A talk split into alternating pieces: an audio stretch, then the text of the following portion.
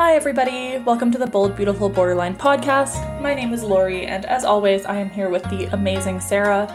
And today we have our second episode with BPD Brian, who's from the UK. In our previous episode, you would have heard him talk about his story um, and a little bit more about um, being gay with BPD and being a male with BPD who lives in England. Um, very interesting story from him in our first episode. This time, we're going to focus more on social media and his experiences with an amazing social media account. Um, follow him on TikTok and Instagram at BPD Brian with a Y. Uh, hilarious, hilarious stuff. So, Brian, uh, what do you want to talk about? I, I guess like social media and BPD. I'm not. I'm not quite sure what's going on with Instagram. Have they just hidden the hashtags? They did last year they like banned the bpd hashtag and now it's available but i swear i get shadow banned when i use it so like okay. all all of a sudden my engagement will be zero and i'm like mm-hmm. mm, that's not normal so well and not only is it not only is it maybe ha- shadow banning us but it does still give us let me let me just double check because oh I'm like a, not, a warning it still gives us a warning so it says like can we help? Post with words you're searching for often encourage behavior that can cause harm and even lead to death. I'm sorry, I fucking can't. If you're going through something difficult, we'd like to help get support or show posts. Is it only BPD that comes up on? I've never seen that no. on any other hashtag, but it does come up on others. So like if you hashtag self-harm or you hashtag Oh, okay. Like maybe depression. Like there there are others. Hey, let me look up depression, see eating disorders, I think, is another one. Oh, oh my God. It says we've hidden posts for hashtag depression to protect our community from content that may encourage behavior that can cause harm and even lead to death. Get support or see results. We've hidden posts? Yeah, it's the same thing. Oh. That, that I've never seen that before. That might be We've, new, but I also don't hashtag depression very often. I just knew that that one, I think eating disorders and self harm are the mm. same. It's just fucking wild, man. It's like obviously if you're if you're searching self harm and not self harm recovery or something, that's fair. But just BPD, where you don't know, there's 256 potential like combinations. You don't know if we're talking about self harm or not. Plus, I realized the other day, like I followed an account on Twitter, like the handle was BPD something, I think it was BPD, but it was actually something police department. It had nothing to do with BPD at all. Oh my god. Um, so that's the thing, people even been that, and people like, nope. Um, but I've always said as well that it's ironic that people accuse those with BPD as being abusive or manipulative and toxic and stuff, yet it's the people that don't have BPD leaving the hateful comments. Like you don't deserve love, mm-hmm. you don't deserve happiness, blah blah. Also, Which like, not only that, but like the vast majority of us have experienced like consistent and repeated profound traumas. Yeah, that's how we ended up this way. I hate like social media as well, especially when it does come to like mental health awareness week and stuff, and they're like, oh, yeah, let's support mental health. Or like I found like I had a personal experience of it, not like with me directly, but like I knew somebody where like they would constantly share like mental health awareness stuff like online, but then they were like stigmatizing somebody that what that was like having issues with like alcohol or whatever. And I'm like, you literally posted something about supporting it the other day. Like, when are you going to translate that into real life? And I think that's just like the thing that just really annoys me that people will do it for clout just to get a like or whatever, and then won't actually implement it with people in their lives. Mm-hmm yeah, like performative activism or whatever I think is that what that's mm-hmm. called. Uh, yeah, you'll actually notice that I I don't post on like mental health day or like in Canada we have like Bell Let's Talk Day or which is fucking bullshit. But anyways, mm-hmm. I don't I don't talk on it. I don't post on any of those because I'm like talking about mental health should not be a one day thing.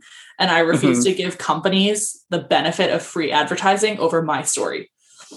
And so I just don't post. Well, not only that, but like the work that we're doing is like ground level, like a grassroots type. Like it's in the everyday like shit that we do. It's not about the shit that we do on that one day. Mm-hmm. Yeah. or and or think- for that matter, even the shit we do on Instagram in general, right? Like the the stuff that we're doing is like much bigger than Instagram. They don't own they don't own No, they're just like Hmm. the the vessel to like connect with us large group of people. But it's like so not about Instagram. So it's something that I find hard with doing, so- especially when I do like the comedic like TikToks about BPD and things like that. Like it's so hard finding that balance because I know there's people where they then may think it's me glamorizing it or making light of it when actually it's just me making light of my own situation and to be creative. And I think it's always hard to find that balance. I think just because BPD is so stigmatized, you don't want people get like again where people are like oh well i think i have bpd because i saw this tiktok about it or i think i have bpd because my partner left me or whatever where actually it's like a combination of things and i think it's so hard to be able to express yourself without people taking it the wrong way sometimes Yeah, this is actually like the perfect segue into the com- into the question that we got from a listener. The question was how uh this so topic it was we asked about topic ideas. They said how BPD has become a trend of TikTok and self and the self-diagnosis of BPD on TikTok. So it sounds like you're seeing that a lot. And again, Sarah and I aren't really on TikTok. Um, Mhm. but like how do you do you find that it's like a trend to have bpd right now on tiktok? Because i mean i love your posts and i totally understand why some people would think that like you're glamorizing it or whatever but to me they're so hmm. real. Like i'm just like oh shit. Yep that is correct.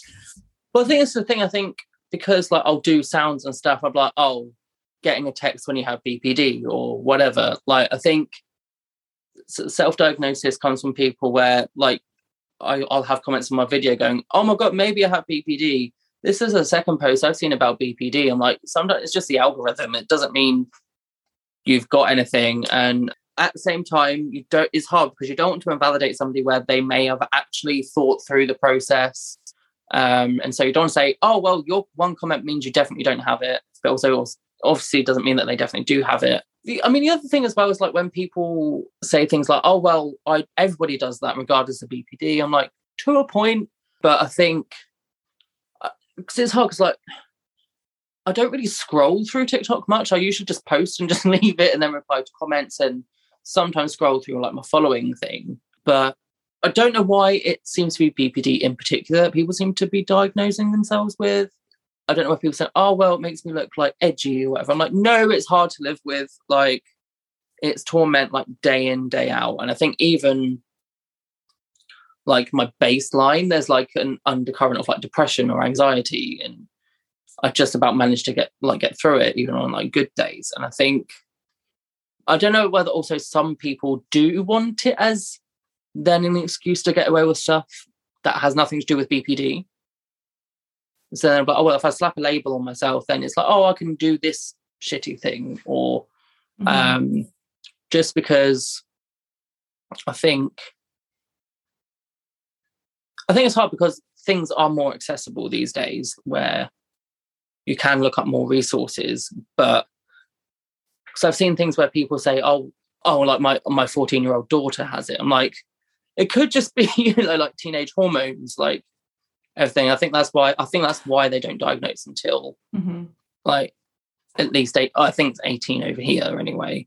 Yeah it's 18 Um, here too although i had i for sure had bpd long before i was 18 Mhm. but i mean uh, so devil's advocate here and i hadn't thought about this before but the self-diagnosis thing like maybe in some ways for some people that is because of the lack of ability to get diagnosed Yeah.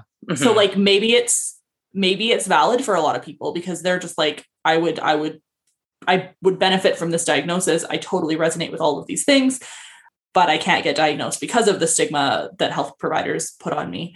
And like also I, I mean if anybody's i don't know brian if you've taken a psychology class before but like every single psychopathology class you take in university they go like you're gonna think you have every single one of these disorders. You don't. It's just because the symptoms are generic right so okay. i mean i always like my response to people who are like i think i might have bpd i'm like try and go talk to a doctor do a lot more research like looking Mhm. at a t- looking at a 15 second tiktok does not show you whether or not you have bpd No, I think especially when it is maybe somebody like myself, for example, just making light of my own experiences. I think if I, I mean, sometimes I do do videos going in depth, and I think this is another like maybe imposter syndrome thing where I feel like, well, I'm not doing enough serious videos, so I don't count as an actual BPD advocate, like whatever. Again, like especially with the UK where there is such long waiting lists, people are going like with my autism assessment, like I could be waiting a long time for that. And so, because I had a mental health review the other day where the person said, I definitely think you do have, you definitely are on the spectrum, but just wait for the official autism assessment to get the diagnosis. They can't really expect you to just be in limbo, not do anything, sit back, you know, because you're still going to need that help.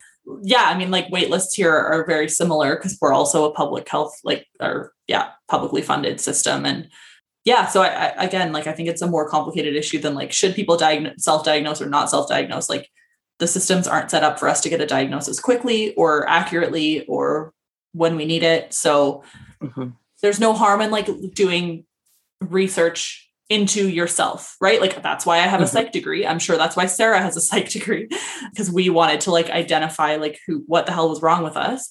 And um there's Or nothing wrong- heal. or heal. Yeah, well, also that. but uh like it's it's just make sure that you're not like using it too much without having talked to a provider Mhm. that can actually diagnose you, I guess, is part of it. Yeah, I think that the thing for me is like, yes, this is an awesome tool for spreading information if we're using it like ethically and appropriately. But individuals still have the responsibility of being like, okay, I'm seeing some like traits of borderline in myself. I'm going to go see a psychiatrist and identify if that's consistent with the clinical definition of borderline before they like start making TikToks and being like, you know, I'm the new bad borderline bitch. It's like, whoa, whoa, whoa. Slow your roll. Let's like get in to see a psychiatrist first. You know what I mean? I think that's Mhm. where it's dangerous. So Yeah. Misinformation, obviously, we all are aware is like so prevalent on these platforms and the algorithms will mess with you. I, I totally agree, sir. well, and young people like like Gen Z, given that they have always had this integrated in their learning experience. Like when I was a Mhm. kid, we had to text Ask Jeeves, like you know, on like T9 under the table to avoid getting caught to figure out what the capital of your state was like on your states and capitals test. Whereas these kids have been literally learning and collecting like Mm. data from TikTok and Instagram and all of these things their whole lives. So there could be a certain level of like mistrust between young people and clinical providers because they're literally capturing so much information about the world through social media. I don't know. It's it's an interesting phenomenon that I don't think that we're really like talking about enough maybe And I how that important it is to see a doctor. Yeah, I think that mistrust is valid because, especially if you have BPD, the mistrust is like you have so many negative experiences accessing healthcare that, of course, you're going to not trust the healthcare system, and I that's a problem of the healthcare system, right? Uh, but it does mean that we like we still have to go through the system regardless of the fact that it's broken. I do think it's you know, we talked with another person on a podcast that hasn't been published about like baby BPDs versus like grown up BPDs, right? Like like those of us who are like approaching our 30s and are, you know, pretty well into remission or partial remission who have an understanding of the system. It's really I believe our responsibility as advocates to like improve the system so that our baby BPD folks can access it. Yeah, and I think, like you said about Gen Z always having social media, and then if you look up BPD on social media or even Google most likely you're going to come across something stigmatizing. So then they're going to think, oh, well, I'm not going to get help for that because I'm just going to get put away or people are just going to not want to be around me. And so I think it's such a catch 22 at the moment. I think, and again, like you said, you know, I think sometimes, I think sometimes I think it's our duty in a sense to kind of make sure that like the right information's out there, the right, the right representation as well. And the different representations because I think, like I said earlier, I think I've only ever had like maybe like a handful of rage episodes as an adult. So I, I still feel like I'd fit the quiet borderline. And I think some people like, oh, well, you don't dye your hair. So you don't have BPD or like, you know, you don't rage all the time. And I think, again, because it's so different in a lot of people because of different circumstances, I think sometimes then that's missed because they're not quote unquote textbook or what they expect somebody with BPD to be like. Yeah, it's not if it's not what you see in the movies, then maybe it's not. but uh, like that's that's not the movies don't do a good job of portraying BPD. So can I just say that like that was the most beautiful example that Brian offered because like I do see a lot of that like rhetoric on social media about hospitalization and fear of and like I obviously can't speak to what's going on in the UK or Canada but like it's pretty fucking hard to get a uh 5150 here in the states. Like it's pretty fucking hard to get put on a 72 hour hold. Like even if you're pretty suicidal and have a plan and intent it is pretty hard to be hospitalized against your will in this country. And yeah, i don't think that people understand that. Yeah you can you can't even get hospitalized here like if it is your will. Like if you're going in there and begging for support you're still probably not going to get it. So yeah it's true I I'm so happy we got a chance to talk. Again, I've been following you, you, forever, and like I'm so so so happy um, that you're able to come on the pod. And you can find we can find you on BPD Brian with a Y uh, on every platform, right? Yeah, yeah. Simple search.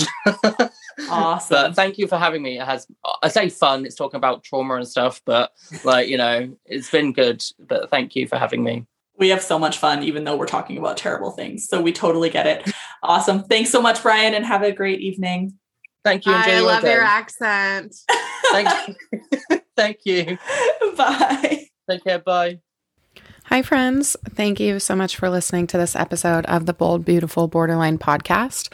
Lori and I are so grateful that you're here with us on this journey, and we can't wait to dive into more topics in the future with you, all about borderline, and even have some more fun and exciting guests to join us on the podcast. If you really enjoyed this episode, we would love if you would rate, review, and subscribe to the podcast wherever you listen. We would also love to see you interact with us on social media and on our Patreon page. The links to that are included in the show notes, so check us out there. We would be incredibly honored to get to know you all as you get to know us and our recovery stories. We love you, and we'll see you next time.